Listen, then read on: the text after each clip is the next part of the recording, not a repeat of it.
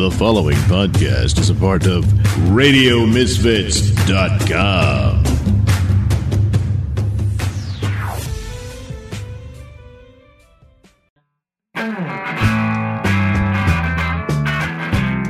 It's time for Caffeinated Comics, a lively discussion and debate on comics, film, television, and collectibles, all fueled by the magic of Frappuccinos. And now, here's your hosts, John and Steven. Thank you. This is Caffeinated Comics, and I'm your host, John Clark. Saturday was Spider Man Day, commemorating the 59th anniversary of the first publication of Spider Man in Amazing Fantasy 15, a comic I have never owned, but I got to hold twice. Uh, I love Spider Man. Uh, Marvel did not do a big push for it, but that was kind of nice because people like Dan Gvozden, who runs the Amazing Spider-Man podcast, and artists like Ron Frenz just kind of came out and talked about their love of Spider-Man. So Steven and I talk about it. But, you know, it's us, so it takes us a while to get to it. There's other things to talk about, too. So let's talk about the other things.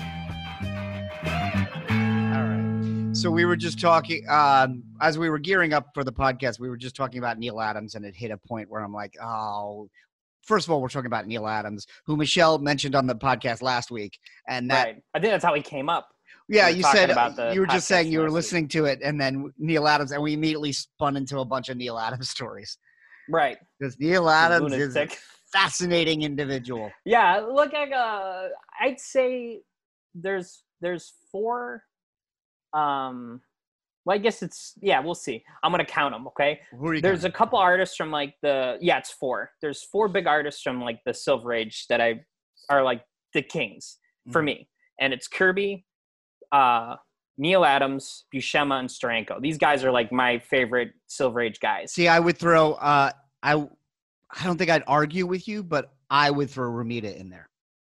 Oh right, yeah, um, yeah. Okay, so there you go, five, four or five, Five, or whatever okay. it is. Good, I the, won. Uh, yeah, yeah, I agree. Well, Neal, yeah, I love Romita. How could you forget him? Because I'm a knucklehead. Um, but Neal Adams it, is is a nut, you know.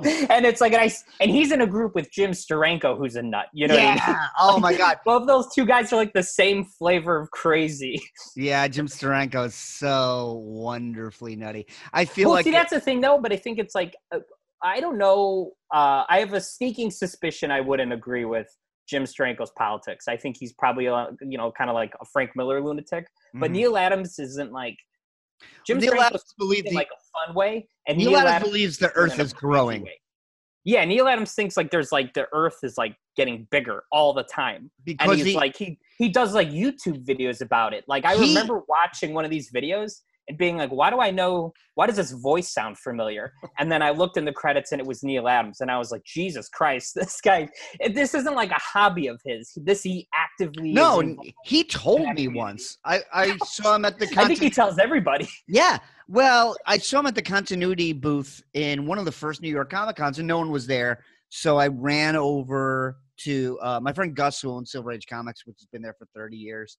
Um, I was like, "Hey, sell me the Batman hardcover. I'm going to get Neal Adams to sign it." And then so I ran back over, and I have that book that he signed. And while he was signing it, I was like, "Hey, I heard you on a podcast. I think it was like John Siuntres, the early days of Word Balloon." I was like, "And you were talking about the Earth growing?" He's like, "Oh yes." And then 10 minutes that I will You never- asked for it though. I will never get back. I always Yeah. want somebody. This is why I do this podcast. I want somebody to tell me a crazy story. Right. Yeah. I uh we he's super approachable. He's he's always at Mm-hmm. C2E2, at least in every C2E2 I've been there, I'm pretty sure I've seen him. And like me and my sister went up and uh just talked to him. We didn't I don't really do uh signatures on little books. Carrying omnibuses, I'm gonna go to like a signing. I'm not gonna bring it Yeah. to like a convention. Oh yeah, Uh, it used to be. I don't think we Oh yeah, it used to be fantastic for that. yeah, oh yeah, it was like great. Mike Mignola was there. Howard Chaykin, Mark There's Waid, that big comic book store in Chicago we saw Alex Ross. Challengers. No, it wasn't Oh, no, no, was Chicago Chicago Comics. Comics. Yes. right, the big one in Chicago. Yes. um, but oh, and we weren't prepared to see him. We didn't know we were going to see him. But he he he he doesn't come in with like a whole army of people. He's usually you can get him in talked to him for a minute. We just went up, we shook his hand, and that was the thing people were doing. Well, he's all about running You know? continuity studios. He's still all Right. about making continuity a big company. So he likes to be there as the president of the company, not as the superstar artist of the 70s. Right, and he's a total sweetheart to talk to. You, you Yeah. just kind of say thanks for all the, you know, you're one of the best artists of all time, blah blah blah, and all that good stuff. Um, but he's he's a nut. he's a he's a fucking nut. Well, way back, this was before we started the podcast, when he did Batman Odyssey. If it's still in print, in fact, they included it in the omnibuses because they were like, "We need all the Batman Neal Adams." Um, it's a 12 issue series that makes absolutely no sense, and he wrote and drew it, and it was so such a fascinating ride that before we started the podcast, you guys started a blog on the store page. Yeah. gave me that book to review. Yeah, I, I think I, I wrote Yeah. a review. I wrote a review of it. If I can find it, I'll copy it and put it on the Facebook page.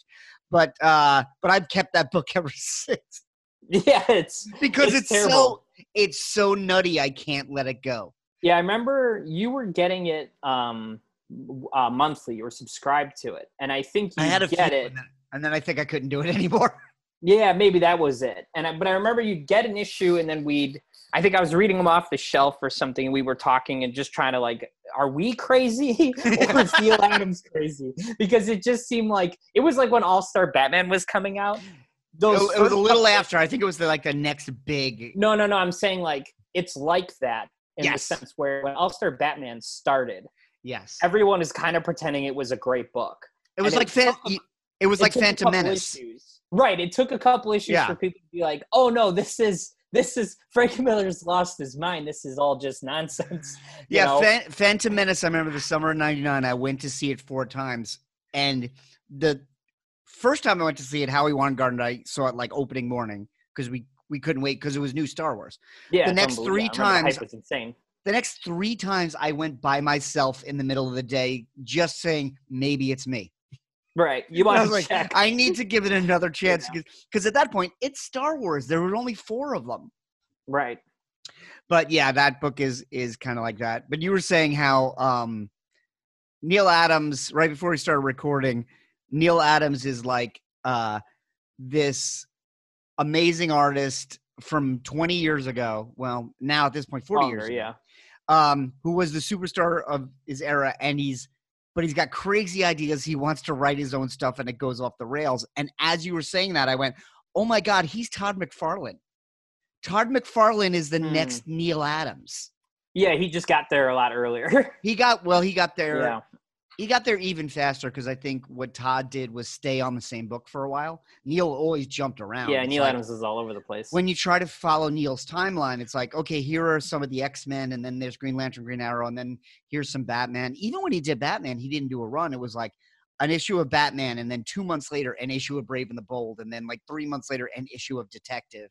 And yeah. and like other artists like Irv Novick were finishing his story, so it's kind of scattershot. Like Todd was smart enough to go, I got Amazing Spider-Man. I'm staying on Amazing Spider-Man. I think too, though, if you're getting Amazing Spider-Man, no one wants to leave drawing that book. You know what I mean? yeah, but It's Neal like- Adams was on Batman, and he kept jumping around. Well, I think that was back. It was a lot earlier in the process. You know, Todd McFarlane was.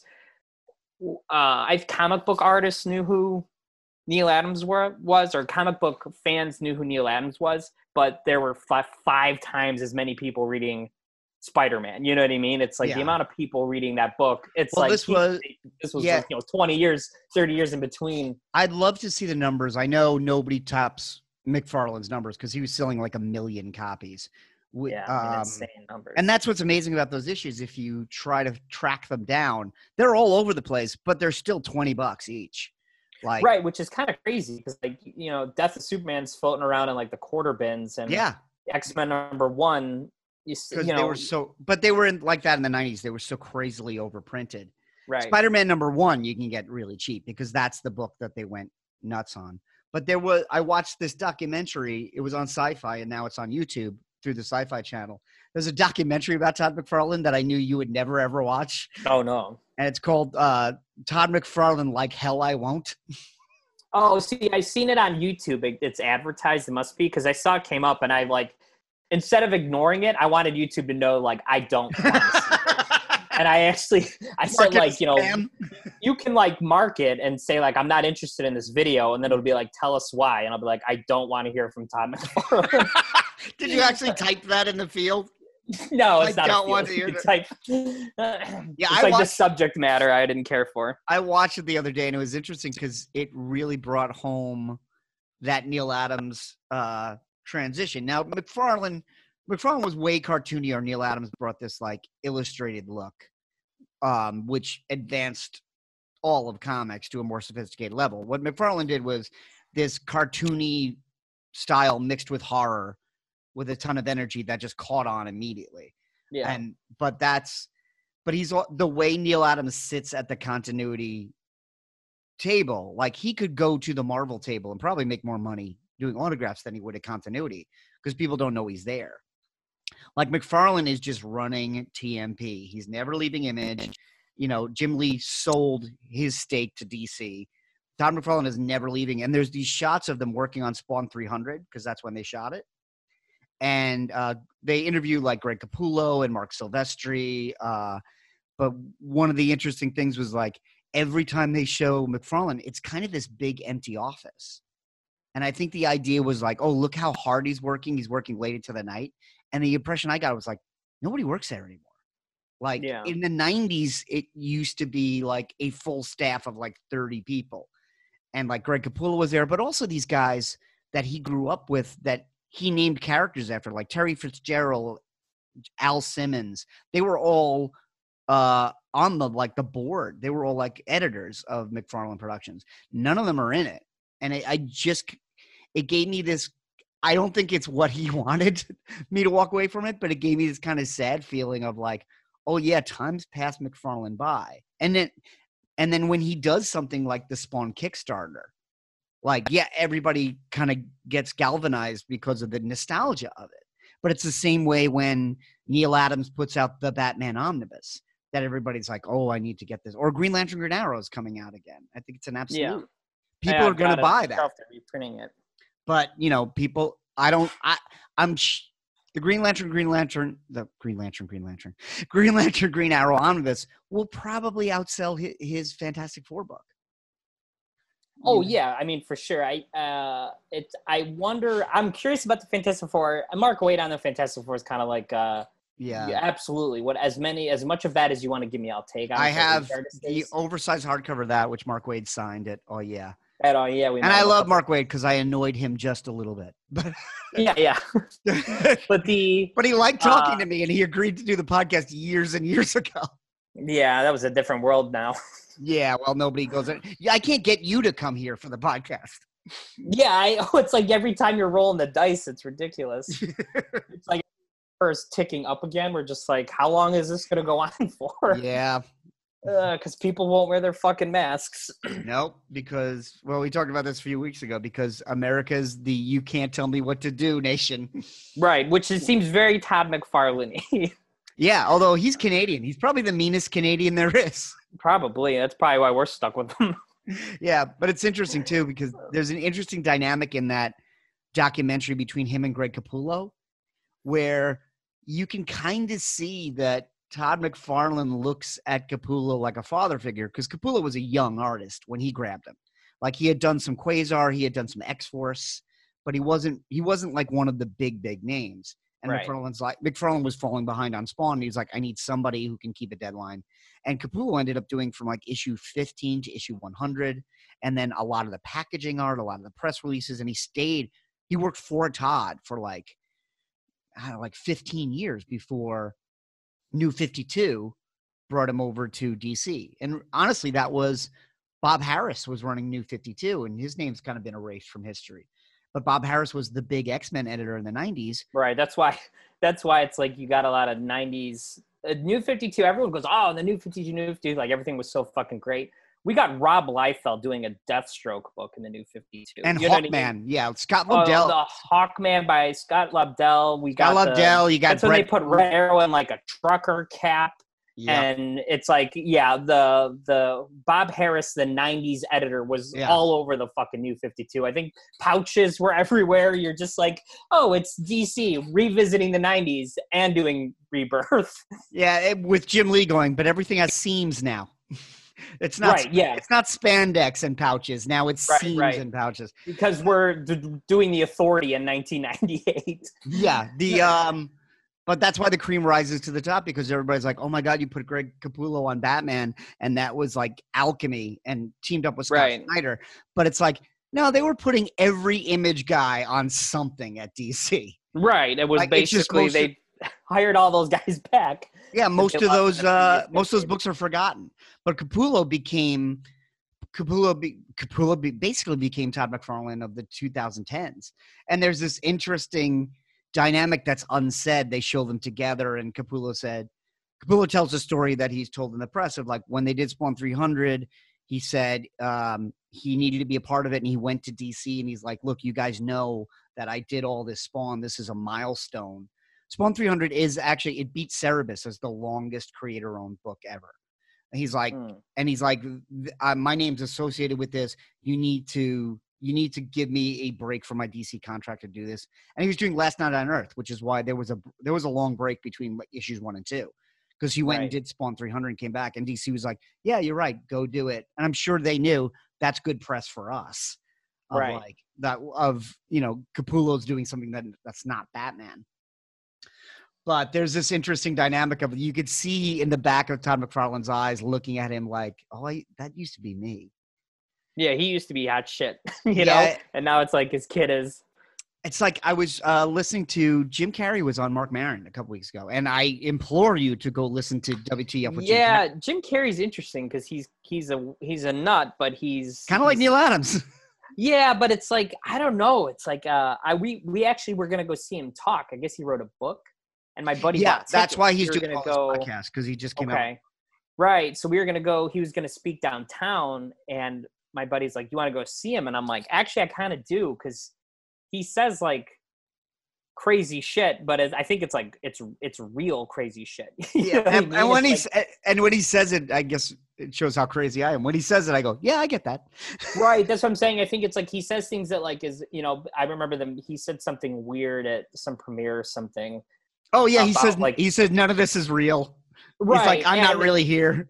right But you know what and- he when you let him talk on Marc Maron, he he base basically the story he tells was he got so famous that like very early his brain went, "This is bullshit." Like because he got he got to the end of the fame pier, and he was like, "Oh, there's nothing." So I think when he's in those situations, he's when he's in those situations where he's celebrated for being famous, he deliberately fucks with you. right um but i think he's an interesting guy so Yeah. i uh, we didn't get to get his talk so i will check that out i actually he was on um i hate this fucking guy i was just talking to Doug about this i hate bill maher but i watch his show but i yeah, not since like quarantine, but when it was regular. And uh, he had Jim Carrey on, and you know he was saying all this like ludicrous stuff, this crazy stuff. But you're just like he's saying interesting things. You want to hear him, you know? Yeah, well, Jim Carrey was talking about the comedy store in LA when he was he talked a lot about uh, doing stand up before he got big, and that obviously that's what Maron's most interested in. So they spend a lot of time of him rising as a stand up, where he was an impressionist, and then he started to create characters, and they talk a lot about that. And he's like, Maron's like, well, who'd you see coming in, and who are your guys? And Jim Carrey s- is talking about a few people, and he goes, Robin Williams. He's like, I would just be amazed when Robin Williams would come in and you know and and be in awe and then I would talk to him um and he tells this beautiful story but what rang in my head was I read uh Robin a couple of years ago was the biography of Robin Williams yeah. and what Jim Carrey didn't know or um it would happen later or uh Robin Williams was terrified of Jim Carrey I remember hearing about that. Yeah, is that Robin Williams was like, "Fuck this guy, he's doing me." yeah right? he's, he's doing. He's in my, the same lane. He's in my lane, and he's Yeah, and and he's younger. killing it. Right, he's younger, and he had done Ace Ventura or something, right? Yeah, it was like around the time where he was really breaking like Ace Ventura and The Mask and Dumb and Dumber. Like it was like hit, hit, hit. And Robin Williams was starting to do that backslide family movie. It was like Right. His peak of family movies was Mrs. Doubtfire, but then it's right. become like Flubber and uh God, I'm uh, what what dreams may come. Some of those weird sentimental movies. Patch. Oh, you know, Patch Adams, right? When he was like, I remember him with the red nose. Yeah, and it was like those movies weren't hitting, and Jim Carrey was just boom, boom, boom, and that that was the first time in they talk about in the book where he felt like he was losing a step. And when I was watching the documentary with Greg Capullo and Todd McFarlane, it it made me think of like, oh, Todd McFarlane's looking at Greg Capullo the way Robin Williams was looking at Jim Carrey.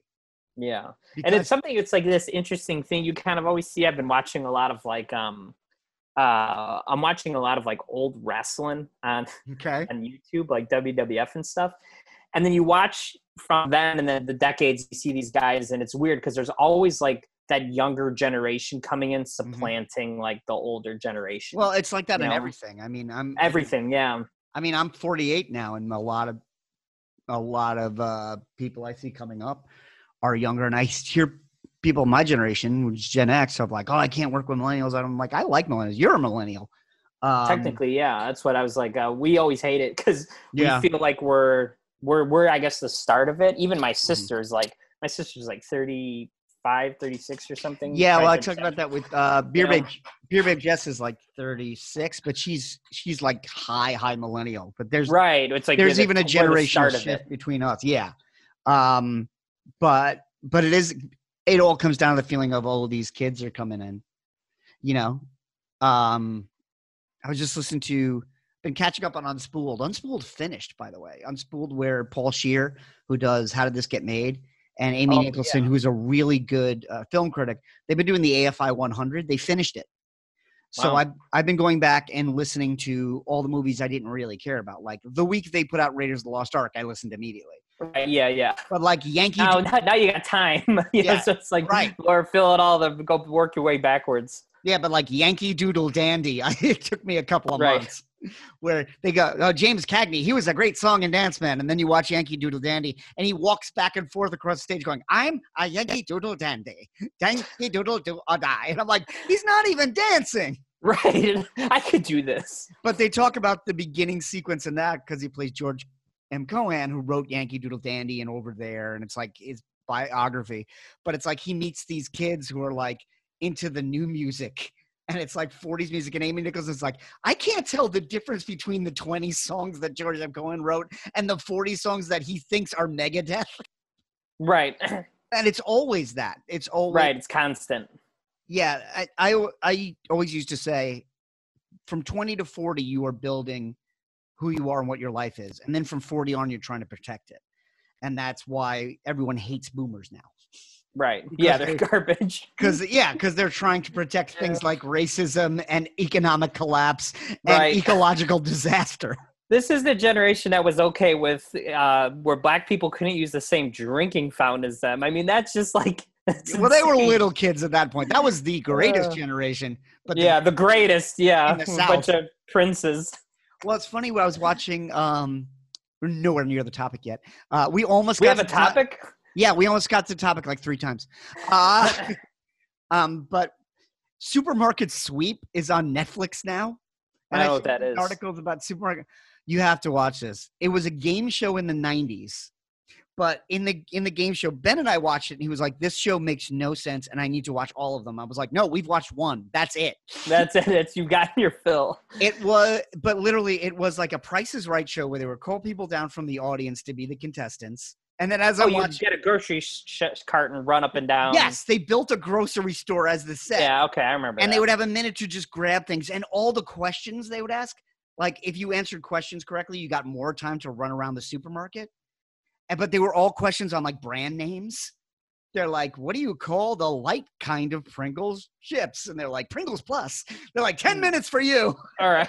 it and the only thing i could think of i'm like oh my god this is late stage capitalism as a Oh, tv yeah. show because yeah, it's crazy. the whole strategy was after you ran through the grocery store, the person who won the grocery store run was the person that had put the most stuff in their carts. Right. So people were just they weren't even grabbing what they needed. There was a Right. pro- It's like how many TVs can they fit in their cart? yeah, there was a produce section behind the game show host. Nobody went there. Right. Who needs vegetables? I'm pretty sure they were wax fruit, but it's the kind of thing that could only exist in the early '90s, Right. Yeah, they'd never make this now. where it's yeah, it's literally yeah. literally the entire show is about this is what things cost. The other thing that's depressing is they do a prices right where they say how much things cost, and I'm like, a whole bag of Oreos was two fifteen. I'm like, like I, I think I just paid like four thirty for it. Yeah, it's crazy. It's so nuts. But anyway, but the thing we've touched on several times, especially speaking of, uh, about people like Todd McFarlane, is that uh, I had no idea, but yesterday was Spider Man Day. I had no idea either. Well, apparently this is the week.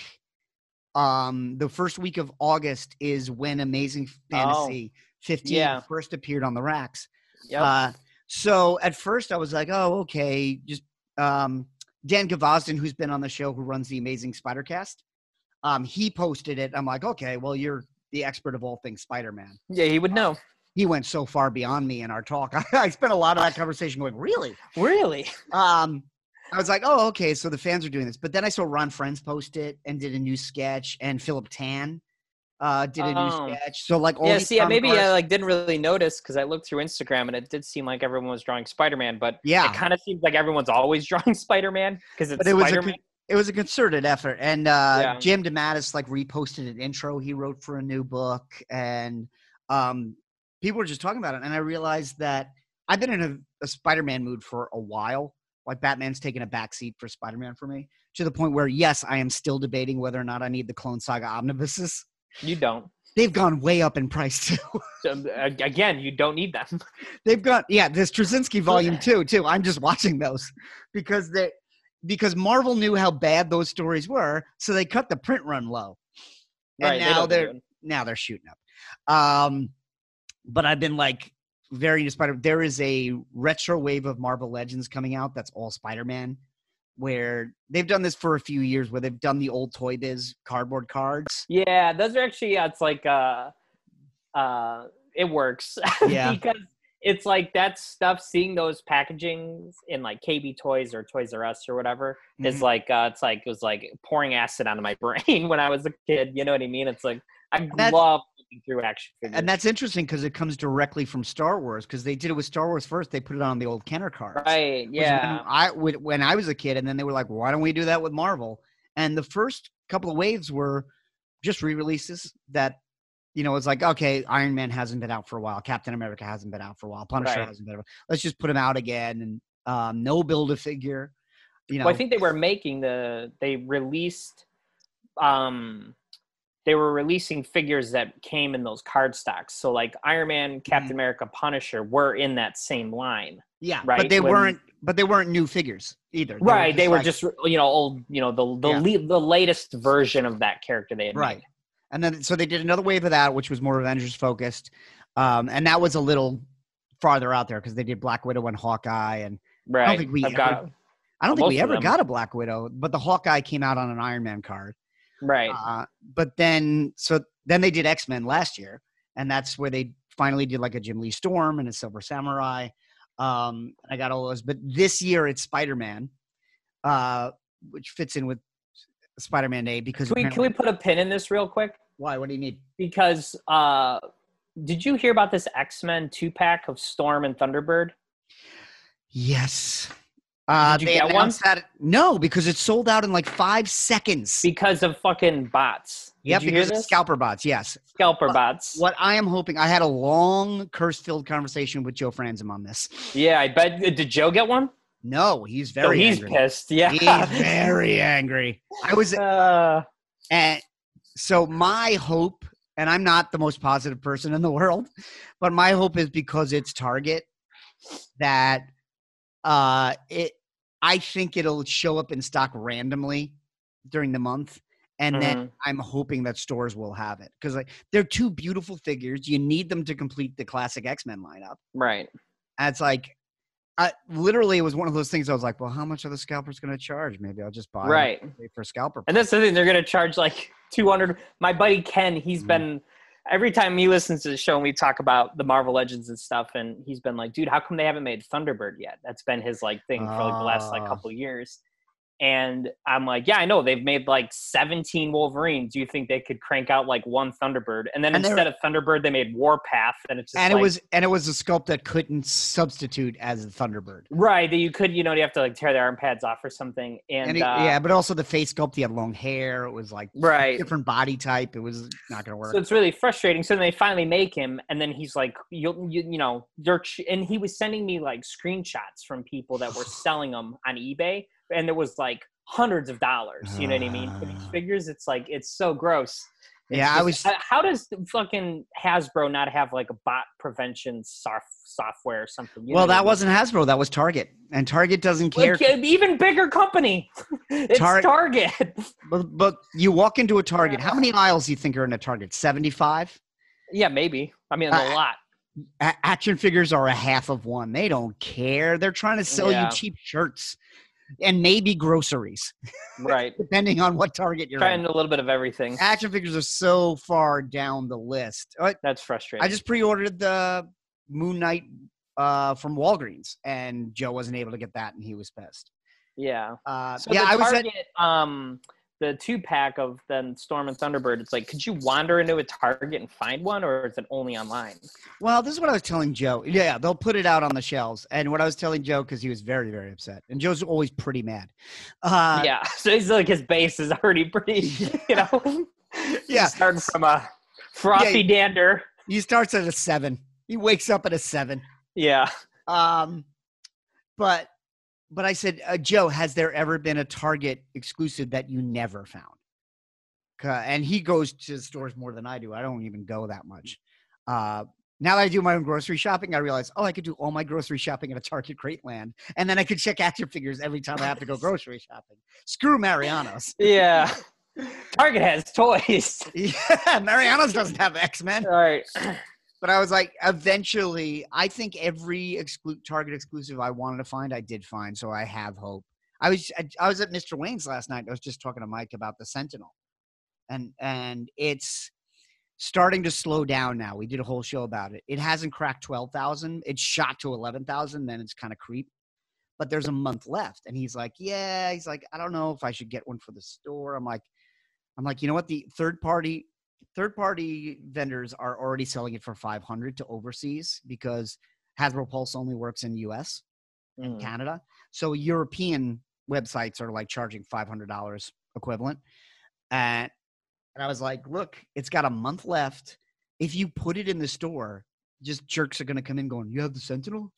And then it's going Right. to be there. And he's like, yeah, and then maybe I get one for the back and I sit on it for three years. And I'm like, yeah. And because it's, because it's like a Kickstarter thing, once the pre-orders are done, it's done. And now a year later, like April, May, this is going to come out. And Yeah. that's when all the crazy collectors, uh, as Mike was telling us a couple weeks ago, the crazy collectors who see a pre-order and then call him and go, "Why don't you have it?" Right. Like, yeah. Because they haven't finished the sculpt. Uh, the paint is that. yeah, the paint's wet on that prototype in that picture. Yeah. So, uh, so I'm like, you have that. I like, there's going to be a year between the Pulse Kickstarter closing and the figure coming out. And then the figure's going to come out, and every person, probably me, is going to take a picture and put it on Instagram. Right. And then there's going to be all of these jerks who didn't get around to pre ordering it who now want it. Right. Well, you also, and then I think so. I understand Mike's point where it's like uh, that's it's a big investment to make to make money ten months from then. You know what I mean? Yeah, so it's a like as a small business owner, it's like I remember kind of like, yeah, you don't have the funds for this. I think the other thing is true too. Is this was the issue I initially had with Omnibus is, is when they first started soliciting them that Amazing Spider-Man when the first movie came out. I didn't have the money for them. Yeah. You know what I mean? Because I got it. I got it. want that Sentinel that can't afford it that'll want it five years from now. You know. Yeah. But then Yeah. who wants to fucking hold on to that thing for five years? You know. I will. Well, no, I mean, But like then a, I won't sell it. Yeah, you know, yeah. it's like a company doesn't Well, want to hold on to it. Weren't you telling me like after six months your inventory is worthless? Yeah, it's a it's a something uh, we were always told from the guy that kind of like helped us. One of the guys that helped us. I mean, many many people helped us. There's one guy that we used to talk to about how to run a store. He had three. He's the guy that opened up the original Tenth Planets back in the '90s, John Cavallone, and he would always say, "Is like all your inventory is worthless after six months." He's like, you have six months to sell it. If you haven't sold it by then, you've lost your money on it. That was even like even in a collectibles market. even in a collectibles market. He was Mm. basically saying is like the majority of your money is made right, you know, within that six months. Ideally, you know, it's like you shouldn't even have like it was like he, he always said you'd always want to sell out of this week's comics on Tuesday because that was the end of your week. He Mhm. said if you got Batman in on Wednesday, you'd want to be sold out by Batman on Tuesday night so that there's no you know what I mean? It's like the it's you made your money. It's all gone. Right. You know, you can get a second printing if you wanted or whatever. But uh, he was one of those guys that was like, move the merchandise, move the merchandise. You know, Yeah, and the omnibuses. Um, I bought my Amazing Spider-Man omnibus when I got a good job because it came Right. out. It came out. I was home with Ben, so I wasn't making Right. any money, and I had the Marvel Masterworks, and then it was like that was my reward for landing a good job, which. Uh, Right. It's which it's uh, 12 years later, and I haven't had a job that good. Uh, that paid that well, gave me my own office. My Right. uh, my boss loved me. Uh, I was moving to Chicago hurt, as I say from a one bedroom apartment that no one is in. Well, Uh, you're somewhat in John. but that was like I was like I'm gonna buy myself some stuff, and then I bought. uh I think I bought the Hot Toys Hellboy, and I bought the Amazing Spider-Man omnibus, and that's the one I still have. It's the, I think it's the first print.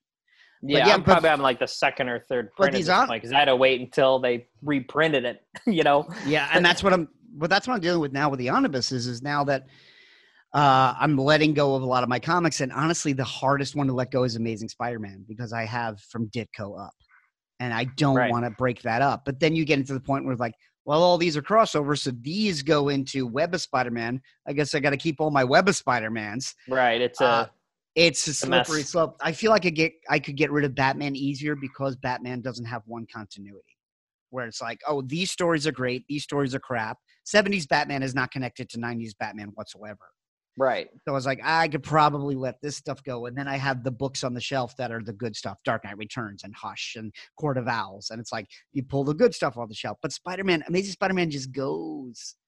Like, I just my- it's like I never understand the multiple formats you do. you know, it's like I want I want the one format that's gonna work completely, and I know it's Yeah. never gonna happen because well, digital is probably your best bet. Yeah. But then in, even in digital, some of these are graphic novels and some of these are single issues. But like I said, now I, I keep looking at the Clone Saga and the and the Straczynski because they're big important runs that are terrible, and I have all the issues, that's the other but I don't have like, them here. How could you be tempted to get these? You don't. You won't read them. You won't. I might just to hurt myself, just because like, well, I bought them, I'm gonna read them. Might as well. But Yeah. why? You're not gonna like it. You're just gonna get mad. No, I'm right now. I'm reading volume three of Peter Parker Spectacular Spider-Man, and it's like a, it's like the Bill Mantlo run before Roger Stern comes on, and it's like a lot about Carrion. That's like the oh, big villain, Light Master. It's like those guys, and it's it's not that good. And I'm just like, well, I'm reading it, Yep. Here I am. and it's like there was a few times I'm reading that book, and they would have the asterisk, and he'd be like. Peter Parker would get home and he's complaining. Is one of the reasons I love Spider-Man. Hey, we're back on topic. and he's Nailed it. just like, he's like, I just fought the vulture, and there's no milk in my refrigerator, which is which I just adore. But he's Yeah. but he said, I just fought the vulture, and we'll go asterisk Amazing Spider-Man 184, and I'm like, well, I have that in a masterwork. Maybe I'll just fucking read that. Be a better story. yeah, but uh, the thing I'm most looking forward to, I'm going to take the pin out of that now. Mm. is um the the retro wave because as we were talking about they were doing the old Toy Biz waves oh and- yeah. this year it's Spider-Man and stores are starting to get it in and I was out in the neighborhood and I just drove over to Westmont and basically just a begged Mike if he had the retro wave yet because I have them all pre-ordered and I told him I I told him I was like I will cancel my pre-order if you get them in. He's like I don't have them yet. But I want them so much. Mike did tell me last night he has customers that pre-order on Big Bad Toy Store then forward him the pre-order and say pull me for these and I will cancel this pre-order. Oh wow. I'm starting to get to that point because he said, "Oh, that Mafex Batman Hush is coming out soon." I was like, "I pre-ordered on Big Bad Toy Store." He's like, "Yeah, you could cancel that." Yeah. See, that's the thing I want to do is like I the Captain Marvel I ordered I think before I knew I knew Mike, but I, sh- I should have ordered it through him. Is what I'm saying. I He's think got it now. I saw it last night. Right, well, I've got it. You know what I mean? Because I think Yeah. Dave Johnson got it for me through because he has Pulse. But it's like the next set that I see where I'm like somebody I want, I'm just gonna have fucking go through Mike. I'm sick of it. I don't want to buy shit from Amazon or like yeah. Well, I have. corporations. I just want to give my friend money. Yeah, I'm give, having a have him hard- give me a nice thing that I like. I'm having a harder and harder time buying things on Amazon. I am starting to go to eBay and buy things for the same price, and I'm like, you know what? I could wait two weeks on this. It's like Right. because because I know you're a guy that owns a comic book store that can't open in your town. You're not Jeff Right. Bezos who made 14 billion dollars in one day of the pandemic. Dude, that guy made more money testifying before Congress than you, me, and everybody we know will ever make in our lives combined. Yeah, he has to live like you know? I think he has to live like 5,000 lifetimes to spend that money. Yeah, it's it's a, he's an evil person. it's just Yeah. there, there's no other way about it. You can't have that much money and not be Chris- evil. Fuck Chris him. Rock Chris Rock had this great joke. He goes, "Jeff Bezos is so rich, he had a divorce and he's still the richest man in the world." and she took half his wealth. Yep. Her that divorce was the single largest transference of wealth in human history, and he's still the richest person in the world. That is woman is my hero. beyond stupid. Yeah, good for her. Fuck him. And she's attractive. yeah. Of course she is, because Yeah. Jeff Bezos can afford whatever he wants. Yeah, uh, that's what I used to say about Stan Lee when Stan Lee was getting like 93, 94. Uh, I I would say I look at Stan Lee, and that's as good as you can possibly look at 93. Because Stan Right. Lee does not ask his insurance if they could cover something. Right. They're like, Stan, you should have been dead 15 years ago. You need a new pancreas. He's not going to be like, oh, well, uh, do I have a second pancreas that can compensate? No, you don't. Oh, Excelsior. No, My stance says Excelsior for negative things too. Right. Oh, it's all in the tone. It's in the tone. You know, it's a it's a tonal word. Yeah, but uh, oh, it's but this retro wave, I cannot wait. I'm like, there's a new spider. There's a Spider-Man in it that's built on a new body that people are going insane for. There's a Green Goblin with a Norman Osborn head. There's a Gwen Stacy with a Mary Jane head. And they're both classic Romita, and Gwen Stacy's wearing like the green coat and the thigh high boots. Basically, you want to create a model of a bridge and A bridge. Yeah. Right. This is it is uh, panel perfect. Yeah, my friend uh, uh, Andrew Torres, uh, who I used to work with at the museum, is a really talented artist. And he, in his apartment when he was single, he built an entire New York diorama, and it had like bridges and buildings and stuff. And it would just go. You didn't down. have to say when he was single, John. I inferred that based on what he did. yeah, uh, but I so I always wanted a Gwen Stacy figure to throw off it, and now he's married with a kid. He probably tore it all down. Probably. But I need somebody that has a six scale, a twelve scale bridge for yeah. six inch figures because I, I need to throw her off a bridge. Yeah. You got. Well, you could build one in your spare time. Yeah, but there's like a new Electro in there. There's uh, Is it a classic Electro? it's a classic Electro. mask? Yeah, because they just did one that's a brand new day Electro. So he has the, you could switch it with the classic mask head, but he's got the scarred head, and like the Right. boots are different, the gloves are different. So I like them both. He doesn't look the- as cool, as much of an asshole as he Yeah. does. Well, I'm at the point with my Uh. Spider-Man figures. I was curating what goes in the boys' room, what goes in my room, and um, I'd have been open. I was like, you know what? I need my favorite Spider-Mans in my room. And when I went through it, for the most part, I had two of almost every major character. Because I'm like, oh, Oh. there's this costume and this costume and this costume and this Right. costume. And I'm like, you will get the brand new day Electro. And Yep. I will get the jerky Dick Collector. They're even doing the Scott McDaniel 90s Daredevil. armor. Daredevil. Yeah, the armor. Yeah, which uh, D-. DG Chichester wrote, who I ended up working with in advertising. We're still Facebook friends. He actually does a podcast on advertising with, Oh. and his co-host is a guy is a guy I used to work with. Um, I've been meaning to talk to him about that because we should get him on. But he did not like to talk about Marvel comics when I knew him. He Yeah. was like, he's like, dude, can't we just do advertising now? No, no, tell me about '90s Daredevil. Yeah, but there's a figure coming out of that, and I'm like, yes, I Yeah. want it. I don't even like Daredevil that much. and that costume's terrible. Why would you It is. that? It's terrible. I like that you get everything because then it means at some point I'll get to see it after quarantine's over. Yeah, I sold Shadowlands Daredevil because I'm like, Daredevil just in black? Nah. Yeah, it's dumb. I didn't care for Shadowlands. No, but I cannot I cannot wait for these figures for so much that I have them pre-ordered on Hasbro. and I'm begging Mike to get them in. And I think it's that it's that pent up of like I want to spend money on Spider-Man. And it's Spider-Man day. Right. that I'm like, uh, maybe I'll just buy the Straczynski omnibus before before it, it eclipses retail because it's getting around that 100 105 Right. range. Like Shame on you. In stock trades had it for 75 in April, and I was like, I don't want that. And now it's July and it's 110. I'm like, I think I want that. No, that's crazy. I don't know. I'm You know selling. story trash. I'm selling stuff on eBay. Yeah. yeah, but um, it was funny because what we did for Spider-Man Day, I had Sebastian with me. We're doing this thing called Split Night, where on Friday nights, one boy goes to one house, one boy goes to the other house. And um, so Sebastian and I, we ended up just watching Spider-Man because, well, he was diagnosed uh, on the spectrum for autism and ADHD Oh, and yeah, I heard about that. DMDD, which is depressive mood dysregulation disorder.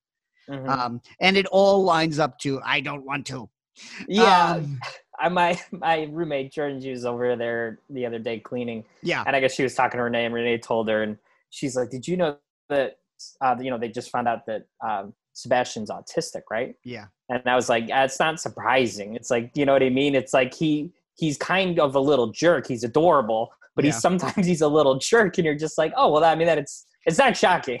That explains. Yeah, I had to break up a fight between him and Ben, where Ben was like, Ben was going, "Stop it, stop it." And I pulled Ben aside. I'm like, "Stop it is never going to work. We've had doctors tell us. now we have to think we have to think outside of the box here, you know? Yes, we have to try something different." And he's like, "Ben's always mean to me." I'm like, "Because you tell him stop it, and he, he clearly can't." But I had him on Friday night, and it was just like, "What do you want to watch? Spider Man?" So we watched like because he's ADHD, which I don't know. I, I'm sure I have proclivities. Um, Yeah, I'm sure I do too. My sister's convinced Yeah. I'm undiagnosed. we watched Spider-Man: Homecoming. We watched uh, Spider-Man Three because he had never seen it. oh well, that's good. Yeah, he, I'm like, because Yeah. he because he's got a great memory, and he's like, Spider-Man One has Green Goblin, and Spider-Man Two has uh, Doctor Octopus. And I was like, who's Spider-Man Three have? And he's like, I don't know. I was like, that's Sandman. That's Venom. And he's like, no, I didn't see that. I was like, all right, we're watching. It's Spider-Man Day. right. And the um actually I'm watching we're watching season 2 of the latest Spider-Man show on Disney Plus. Okay. Just fine. All the Disney Plus shows, they're for kids. They're not for I can't fans. watch them. Yeah. No, but season 2 is doing Superior Spider-Man. Oh, that's cool. And it's really cool. And the guy who does Dr. Octopus does Robin on Teen Titans Go. So they Hmm. changed the voice. So it's now it's now like the voice actor who does Dr. Octopus voicing Spider-Man. And he's already changed the suit Oh, to the black cool. and red. And I'm like, Yeah. See, it's like this. I talked to my buddy about the. Uh, we were talking about cartoons the other day, and I was saying is like they did these perfect cartoons, like Spectacular Spider-Man, Avengers: Earth's Mightiest Heroes Volume One, or the first season, or whatever. These are like perfect cartoons. And then I keep trying. I've tried some of those Disney shows on the uh, Right.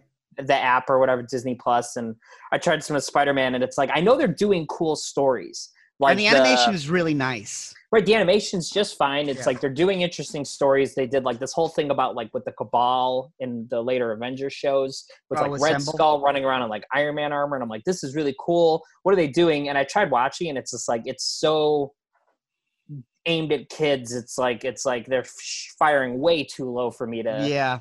Yeah, it's, I feel like the Fox, you know I mean? as clunky, Painful. as clunky as the Fox shows were in the 90s and the animation wasn't great and the voice acting was stilted, especially compared to Batman the Animated Series, which was at the same time. They did kind of hit that sweet spot of kid comic fan. Right. Yeah. Uh, you know, the Dark I've rewatched a lot of like the X Men. It's like yeah, Dark Phoenix Saga is still cool Yeah. to watch. It's like the Days of Future Past episode. It's like I you know, still, there's a lot of cool stuff in there. I'll, I'll still never be able to call X Men a great show because Batman the Animated Series would come on right after it. And I'm like, yes, this is clearly the superior show. Yeah, I think it's like uh, one had a lot more money than another, Yeah. and uh, One had it, a, sh- it shows. You know, one had one a had full, a full orchestra, Yeah, exactly. right? because Steven Spielberg is insane. Well, uh, I was watching a documentary on that. The thing about the orchestra, the orchestra was not expensive because it was Warner Brothers. So everyone in that orchestra was on staff. So basically, they just scheduled in their downtime because they were they, basically everyone in there. And I'm thinking early, early nights. They're they're probably like, okay, we're doing the we're doing the Clint Eastwood, We're doing a Clint Eastwood drama on Tuesday. We're doing The Fugitive on Thursday. Ah, Wednesday we'll do some cartoons. Right. So they were just there. Like the, there wasn't there was an oboe player who pulled up to the Warner Brothers lot every day and went, "Yes, I'm the oboe player. Here's my ID." Right. I have a job. Yeah. Five days a week, I go and play an oboe. Yeah, he wasn't a freelancer. right. He was staff. yeah, This So guy it- had a pension. it was this magical time. Yeah, I find the new Disney shows just because uh, I don't like that there's Marvel content out there that I haven't seen. Yeah, it's gonna get in your head. It gets uh, they have Inhumans on Disney Plus, and every once a week I'm like, I should watch it. yeah. I'm still trying to finish Legion, and then I'm gonna watch Doom Patrol, and then um, I was just talking to Kate Kulzick, who runs the Televerse podcast. It's been a while since she's been on, but she's been on a few times, and she's like, actually, Agents of Shield got good, and then I'm like, ah, I'm two seasons behind on Agents of Shield, but it's on Netflix. But I'm finding with the cartoons, put them on in the background. If you just want to, if you just want to look up and like, hey, there's Iron Man flying around, there's Right. America jumping over explosions. It's because they're aimed at kids. You can put it on while you're working, and just be like, you can be typing and then glance up the same way you had the, the TV on at the store. Right. Yeah, it's like I just I'm not doing anything these days where it's a uh a thing on in the background because it's like uh I'm never home anymore. it's like I got to go to work, you know. Oh yeah, you're going in now.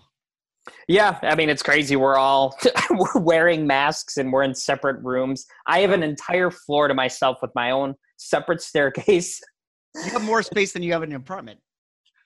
Uh, yeah, I mean we're we're effectively in a, like what was a house, and then the studio's you know next to it. It's like the big garage, so it's like we're like not even in the same room. You know. Yeah.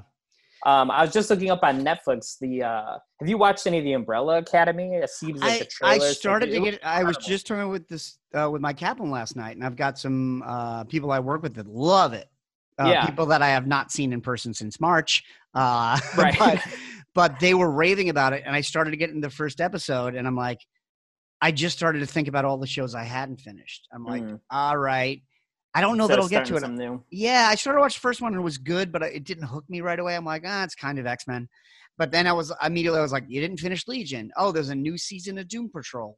Like. Agents of Shield, like I was saying. Yeah, and I heard Doom Patrol was incredible, and I never watched it. season one is good, and now uh season both seasons are on the HBO app. If you don't want the DC app, Yeah. HBO app is expensive, but it's good. I'm trying to decide if I'm going to keep it because it's as much as HBO. But they've got like everything Cartoon Network. They've got um, everything DC. They've Like got they like, Rick and all- Morty. yeah, they've got Rick and Morty. They've got they've got everything Warner Brothers. Like I was watching the Maltese Falcon on it. Yeah. You know, um, it goes pretty deep. It's like as good as Disney Plus, but it's way more expensive. Is that HBO Max? Yeah.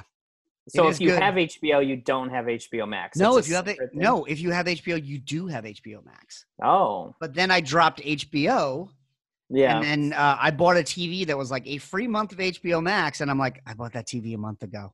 right. Yeah. So you, That bill's wasted your up. time. Yeah, we've been watching. well, the boys have been watching a lot of Aqua Teen Hunger Force. They've decided that is the new greatest show ever. Oh, yes. I never got on that either. It's it, it's very Adult Swim. It's like the prototypical Adult Swim show where where they're like this show makes no sense for ten minutes and then it stops, and then you're watching a different show and you're just like, what even happened? Yeah. But they they love that sensibility. We watched all of Space Ghost Coast to Coast and the Brak Show when we got HBO Max. And then uh, they're rewatching Rick and Morty, and every time they watch it, I'm like, "You guys are seven and thirteen. You shouldn't be watching this at all." Right. Maybe the 13 year old's fine. You know what I mean? Eh, even. you know, Yeah. but the seven year old. the seven year old I keep saying like, "Hey, did that scare you?" And he's like, "Nope." And I'm like, uh, "Well, one for us then." Okay. yeah, but I can't keep one out of the room with the other. That's why um, right. our- Yeah. Well, how are you supposed to? the last two split nights I had with Ben, we watched Blade Two and Logan because I was like, "Well, your brother's not walking in on this." Right. Yeah. Well, there you go. It's, you got to Yeah. use it, you know? Yeah, it's like, well, this one has vampires whose face is split open, and then this. yeah, one, but I think it's like, I was probably 13 when I saw Blade 2. Oh, It's yeah? like, when did that come out? I, don't- I was an adult when it came out. So yeah. And that's like, I think I was in like high school maybe or eighth grade. No, I I, don't know. I had a job. but yeah, and then uh, Logan, I'm like, here's the most depressing superhero movie you'll ever see. Yeah, I watched that in the theaters, and uh, I don't think I've seen it since. Oh, I, I've seen it 10 times. I love it. Yeah, I don't know that I would went back to it. I think I saw it once. I saw it maybe once when it came out on It's di- digital or whatever. good. It's not that it's not good. I just think it's just like this is a sad movie. but it's You're good. Sad. Know? Well, that's the thing. When they announced all the Marvel Legends X Men movie figures, I, I was looking at. I was like, "Yeah, I guess you got to make these." There's so many of them. Uh, I was arguing with Mike about this. I was like, Hasbro made all the Sam Raimi Spider-Man characters, and he was Mhm. like, "Well, they should resculpt them now because they're still popular in Spider-Man." I'm like, "Yeah, but they did. You can get a Marvel Legends Green Goblin and Doctor Octopus and Venom. Like you can get versions from those movies. X Men they they stopped after X Men Two. I'm like, Right. there's all these movies, so they're you know we're finally getting a Ryan Reynolds Deadpool. I pre-ordered the Josh Brolin cable Why? Uh, because I took myself out of the Hot Toys Josh Brolin cable. Oh, there you go. So it's like at least you're, you're making slightly better decisions. Well, and Deadpool Two is great, and he is great at it, and he's yeah, cable. I, I saw it. I liked it, and again, I don't think it was one I ever went back to. I, think it's, watched it, enough uh, that I know that I seen it once. I watched it a few weeks ago, just out of the blue, and I was like, "Yeah, it's still really good." But Logan, they're doing a two pack of Logan and Senile Professor X in a wheelchair, and it's like Oh, 50 yeah. dollars, and I'm like, sold. Yeah. And then, uh, then in this conversation, I'm like, "All right." The Dark Knight was pushing it. I'm like, do I really want toys of the most depressing movie you've ever seen? right. Did anybody get Saving Private Ryan toys? Did Hasbro even pitch it? I um People love. I remember Hanks we had a conversation a few months ago about you're like, ah, I mean, I'm downscaling. I got to, you know, I'm getting rid of all this stuff. I'm selling this stuff on eBay. And you were like, do I really need MCU versions of all these characters I love? Do I really need to have the MCU Iron Man and all these guys? And I thought you were talking about getting rid of all your movie figures. Now you're pre-ordering all brand new ones. Uh, not all of them, but yeah, I let uh the boys have all the MCU figures, so I didn't sell. them. Right. But I want to. Yeah, I do want to focus on comic figures. But that's the thing about collecting is that you make these agendas for yourself, and then something Right. comes out out of the blue, and it it just hits that spark inside you, and you're like, I need that. It's like when you have a favorite comic artist, like if uh Bryan Hitch or David Finch, like if they decide to do Doctor Strange, you're like, I don't read Doctor Strange, but I'm getting that. But I will now. Yeah. Yeah, it's it's kind of like that. I'm like, I want that Hugh Jackman with the beard, and like the Right. Professor X is like, it's a great Patrick Stewart likeness, and he's all slumpy and in his sweater, and I'm like, I want to, I want to wheel him around my table and have him yell about chalupas. Yeah. The new chalupa from Taco Bell, get it with chicken. Water supplies He's last. Great. I love that movie. It's that movie. When we finished it, I turned to Ben and I was like, you know, I think that's my favorite movie that's not funny. There's not oh, one Oh, right. Yeah. There's not a. Well, There's I not mean, really a joke. There's a couple of maybe that moments with joke- X twenty three. Yeah, and I think like maybe Professor X had a couple like funny moments, but Yeah, yeah, but overall, it's not. wouldn't. It's not it's a not- comedy. It's not an MCU movie by any stretch. It's the No. kind of movie we'll never see again because when the X Men are in the MCU, they're not going to make anything like that. Like yeah, Disney's right. I, Disney they don't still- know what to do. Yeah, I think it's it's been long enough that they've had the rights that I well the you know the COVID and everything got Right. pushed, everything got pushed back, but And Kevin Feige did say it would probably take five years because their schedule, their schedule was greenlit. Like they- Right. They, weren't going to bump like yeah, they're not going to bump the Eternals or Shang-Chi because Yeah, they got the X Men. Yes. Because you know, at some point, uh, they're going to have to run out of stuff. You know, it's like Iron Man's done. They're not going to make any more Iron Mans. So Right. it's like, Captain America's done. how many Shang-Chi movies are you going to make? One and then throw them on a team. You know, they're not going to make a bunch of Shang-Chi. Well, we'll movies. see. It all depends on if it hits. I mean, I don't think they. I don't think they had planned a second Guardians of the Galaxy.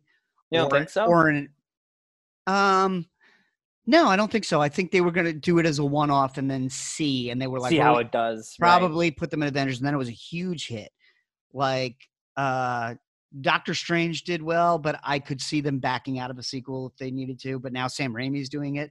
Yeah, I Um, think they're going to lean into Doctor Strange because it's like Doctor Strange is going to every one of these new characters will at least get two or three movies, right? Because Yeah. they're gonna try to get their mileage out of everybody because you know at some point Thor is going to stop making Thor movies. We lost Captain Right. America, we lost Iron Man, so it's like how many more of these franchises? and that's the thing. There's so many characters in the Marvel universe, but the thing is, now they have the entire Marvel universe. Like now they can do the X Men, which that's Right. 20. Uh, Fox made what 10, 12 Yeah, X-Men it's movies. they could do as many as they like. It's Yeah. like with X Men. Fantastic Four, they they can reboot that. I still believe that because the last one tanked so hard, we're gonna they're gonna do it like Black Panther or Spider Man. The Fantastic Four is gonna show up in somebody else's movie. Yeah, I, I have heard that a lot of, and you know, it's all rumor nonsense at this point, but that the they'll introduce the Fantastic Four and Black Panther as like I would, lo- right? that, yeah, that'd be a lovely homage because mm-hmm. Black Panther's first appearance is in the Fantastic Four, right. So it's like it kind of returns a favor. and I kind of want to see like Shuri meet Reed Richards because I'm never gonna have Reed Richards meet Tony Stark, which bums me out. Right. Yeah. Well, I don't know. It's like I keep hearing this thing. It's like all these idiots are speculating online that, that Marvel's going to do the Illuminati, and it's like, okay, you Yeah. can't do the Illuminati without Iron Man. And did they? Is Iron Man alive? Did they fake his death? It's like you know. But you know what? They've changed the lineup so much that right. Yeah, they could make they their own. You know, they could do it without Tony. Right. and- um, because the Illuminati is what Professor X, Black Bolt, Doctor Strange, Black Panther, Tony. Is that everybody? and Namor. Namor. Yeah, Oh, Black Panther wasn't in the original one. He was one of the ones where they they, they met in Wakanda, and he's like, "You guys are idiots. Don't do Yeah. this." And that's in uh, and that's in Hickman's Avengers run, right? Hickman's Avengers run, he joins in the Yeah. initial run that Bendis, because Bendis created the Illuminati. Right. Uh, Panther's at the meeting, and he's just like, "This isn't. We're not going to do this." Yeah, that's uh, it's it's good stuff. But yeah, I think I mean Marvel's whole strategy is let's just keep pumping out characters until one of them really tanks, and nobody knows Right. what that's going to be. And then of course everything is shut down. We've had this. We were supposed to see a Black Widow movie two months ago. We haven't seen a Marvel Right. movie in a year, and it was a Spider-Man movie. Right. That was the last one we saw. And Spider-Man got pushed back to Christmas. Black Widow's supposed to come out in November, but spoiler alert, it's not. No one's going to go see fucking movies in November because we're never going to get this under control. Yeah, I you don't know, think. tw- like- yeah, I think 2020 is a wash as well. Um, Yeah. my job said we're not going back to at least October, and every month they push it back a month. Right. It's Which like one? schools opening. It's like uh, they could tell schools are going to open, and then all the teachers are just going to go on strike. It's like Well, there's we got no an- way We got an teachers email. are going back to school. We got an email from school about like, here's five different ways we could do this, and Mhm. and and uh, Renee was calling me up, and she's like, "Well, do you vote for this? And what about this? And what about this? And what about Oh, this?" they want you guys to vote on what to do. Yeah, and and I was like, look, they're gonna do what's safe because I'm like Pritzker. Pritzker's not gonna. Pritzker's not Betsy DeVos. He's not gonna force Right. everybody back into an unsafe environment. And I'm like, let them decide and tell me. But yeah, nobody knows. Nobody knows what's gonna happen. Yeah, that's it's insane. And you know what? It's like So- you're talking to my buddy in Canada, and he's just like, "What the fuck is going on over there?" And I'm like, "Dude, I have we're the worst. idea. We, We are, are the the- worst. We're not allowed to leave. Yeah, It's like we we've been p- making jokes about dystopian societies really since the 80s.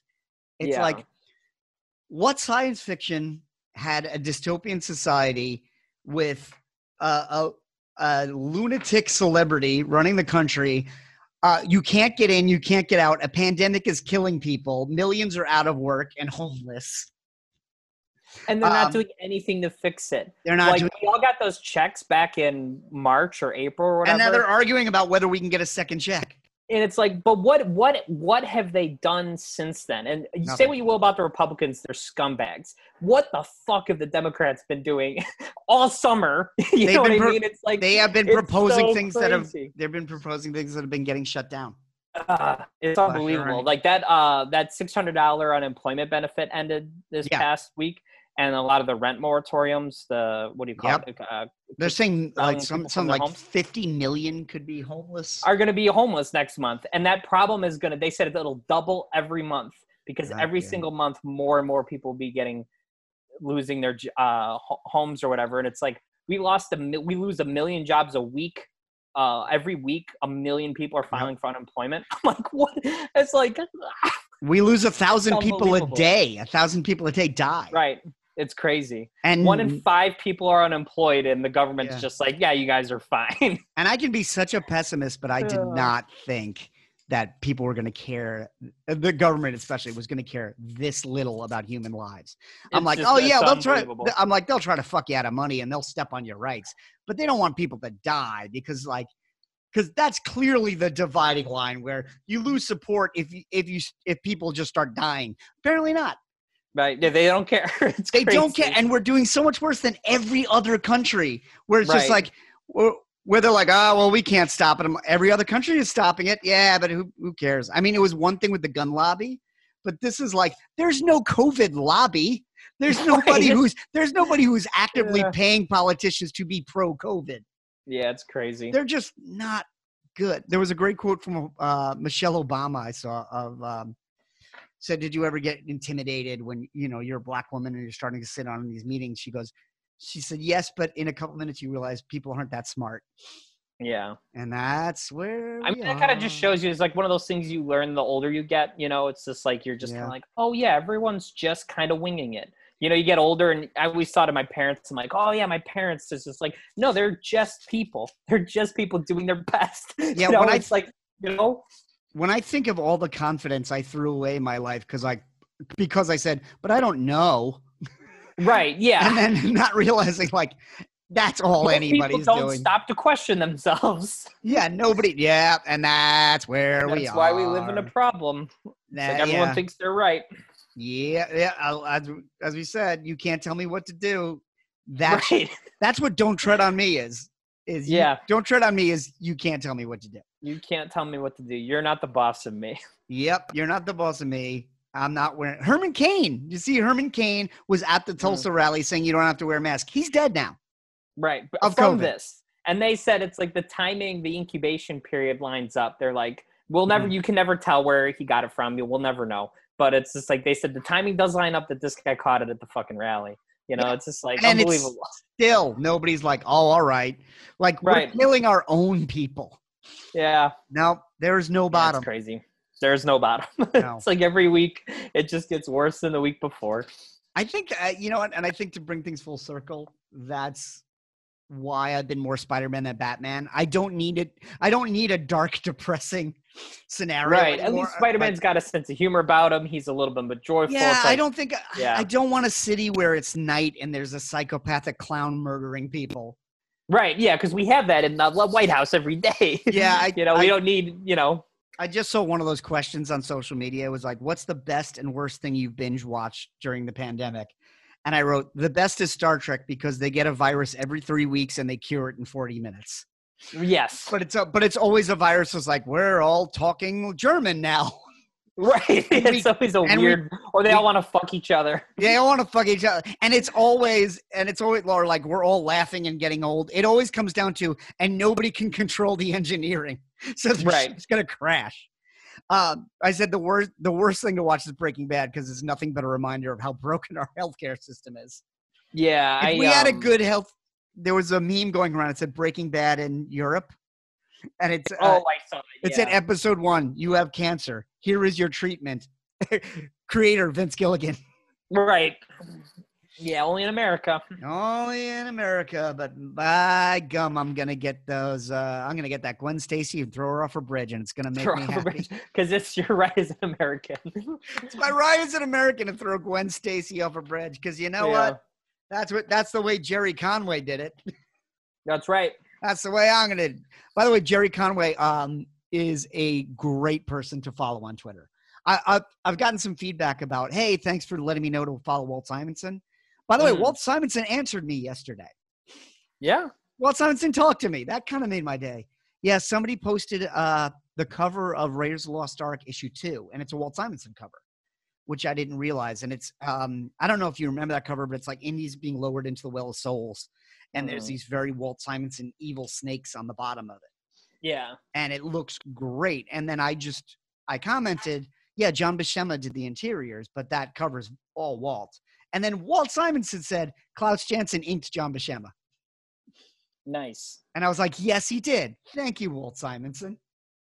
That's great. And then Steve Niles said, why don't we, on Twitter, why don't we use thought balloons anymore? And I said, because captions kill thought balloons. And he liked that. yeah. They They did- did though. After Dark Knight We do Returns, see it. they It's just like, started writing uh, first person.